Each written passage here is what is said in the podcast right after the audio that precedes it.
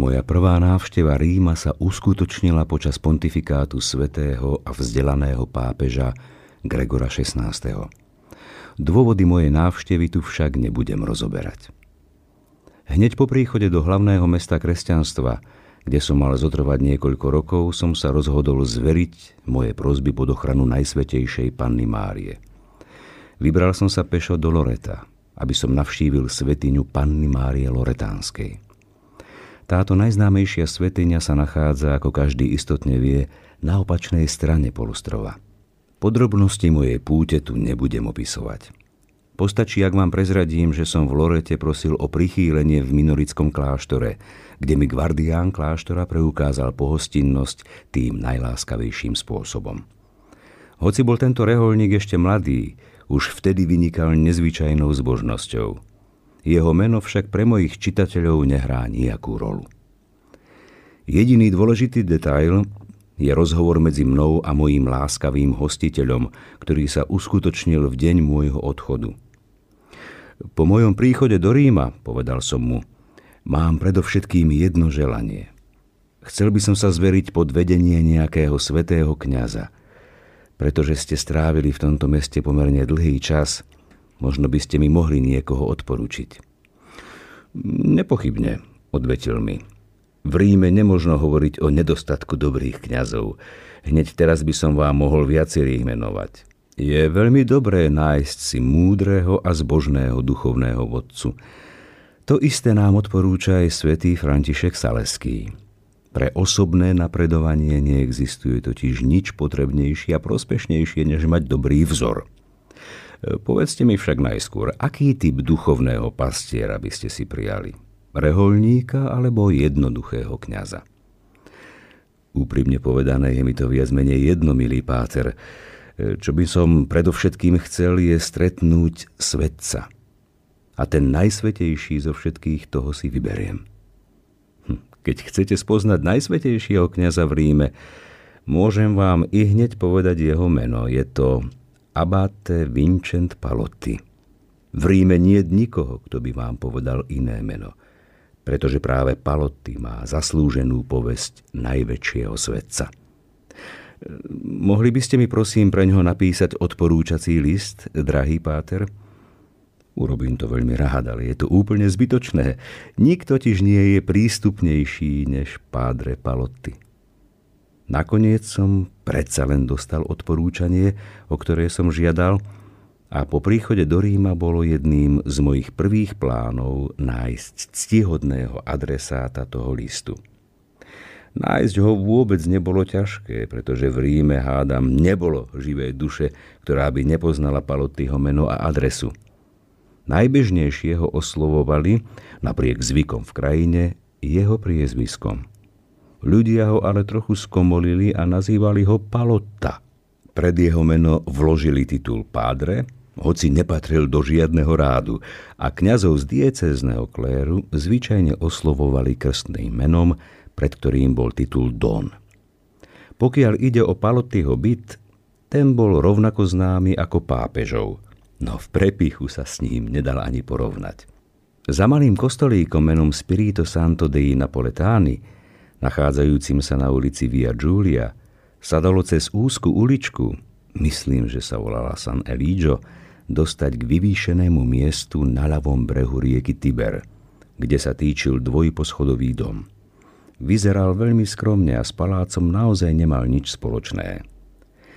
Keď som tam prišiel na svoju prvú návštevu, videl som pred vchodom stáť kardinálsky koč, ľahko rozpoznateľný vďaka červeným strapcom na konských hlavách a vďaka purpurovej striežke na koči. Nebolo to nič iné než prepichový koč jeho eminencie kardinála Lambruskýnyho, štátneho tajomníka jeho svetosti Gregora XVI., ktorý, ako som už spomínal, zastával v tom čase úrad na Petrovom stolci.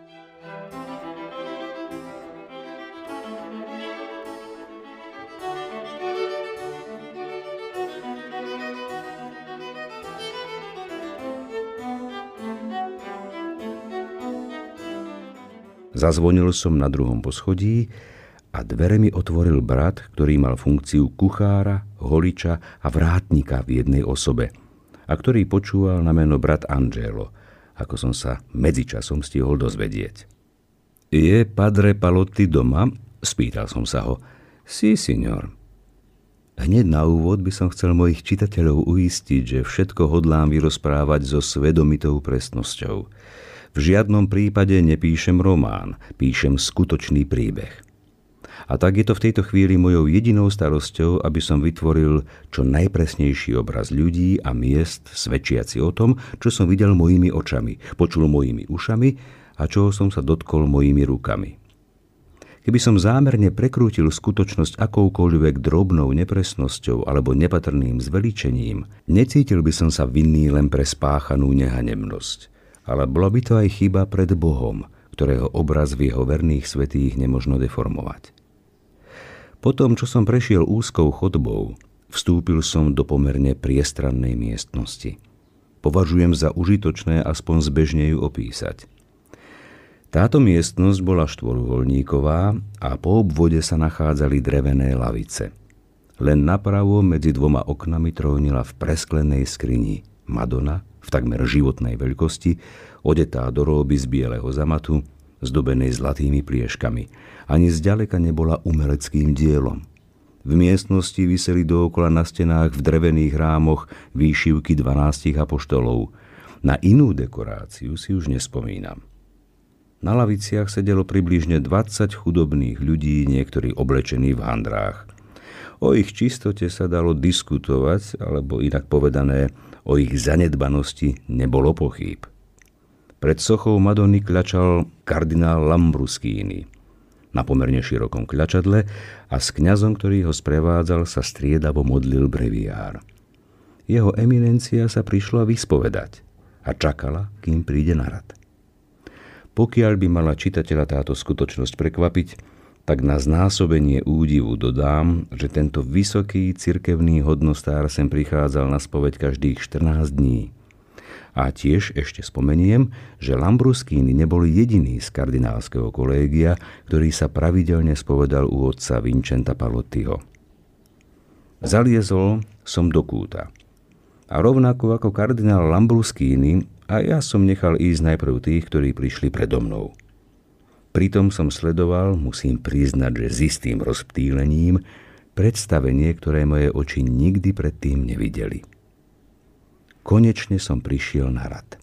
Vstúpil som cez dvere, nachádzajúce sa oproti vchodu do cely, kde tento svetý muž v rokete a štóle prijímal a rozhrešoval kajúcnikov. Náľavo od vchodu sa nachádzal výklenok v stene a v ňom stál veľký drevený kríž v živých farbách. Ukrižované telo bolo pokryté krvou, tržnými ranami a modrastými škvrnami – Naturalistickú atmosféru doplňali po oboch stranách lepky, ktoré ležali pri nohách ukrižovaného. Ich prázdne očné jamky pozerali smerom dole na kľačiacich kajúcnikov. Napravo od kľačadla sedel na stoličke pádre Palotti. Prvý, než som poprosil Dona Vincenta o jeho kňazskú službu, rozhodol som sa mu odovzdať list od pátra Josefa F., ktorý som zo sebou priniesol z Loreta. Počas toho, ako čítal list, som si mohol v pokoji prehliadnúť jeho zovňajšok. Bol veľmi útlej a trochu zhrbenej postavy. Mal čulé vystupovanie, ale nie prudké. Každé jeho gesto o ňom prezrádzalo, že považuje život za príliš krátky a nechce stratiť ani jeden jediný okamih. Jeho prešedivená hlava bola vpredu celkom plešatá a odkrývala jeho pekné hladké čelo, široké a biele – akoby zo slonoviny. Mal jemné a pravidelné črty a v hlbokých tmavých očiach sa zrkadlilo jeho dobrotivé zmýšľanie. V Ríme a iných kresťanských krajinách je zvykom boskávať kňazovi ruku. Hoci je tento zvyk vecou slušnosti a je v každom prípade chválihodný, Paloty vo svojej pokore tento prejav úcty vnímal ako niečo neznesiteľné. Preto nosil v rukáve malý strieborný relikviár. Na jeho zadnej strane bol namaľovaný obraz Panny Márie, ktorá drží malého Ježiška, stojaceho na jej kolenách. Časom v tom nadobudol takú zručnosť, že namiesto svojej ruky za každým nastavil svetý obrázok a v Ríme napokon nebolo človeka, ktorému by sa podarilo poboskať mu ruku. V momente, keď niekto siahol po jeho ruke a myslel si, že mu tak môže preukázať úctu, zistil, že poboskal obrázok Božej Matky. Takto na mňa pôsobil a taký aj v skutočnosti bol ctihodný kňaz, ktorého som vtedy prvýkrát stretol a s ktorým som mal čoskoro nadviazať vrúcný vzťah, trvajúci až do hodiny jeho blaženej smrti. Zatiaľ sa naše vzťahy obmedzili len na vyznanie mojich prehreškov – tým čitateľa nebudem zaťažovať z vynikajúceho dôvodu, okrem iného, pretože si už na to nespomínam. Kiež by milosrdný Boh mohol o mne na poslednom súde povedať to isté.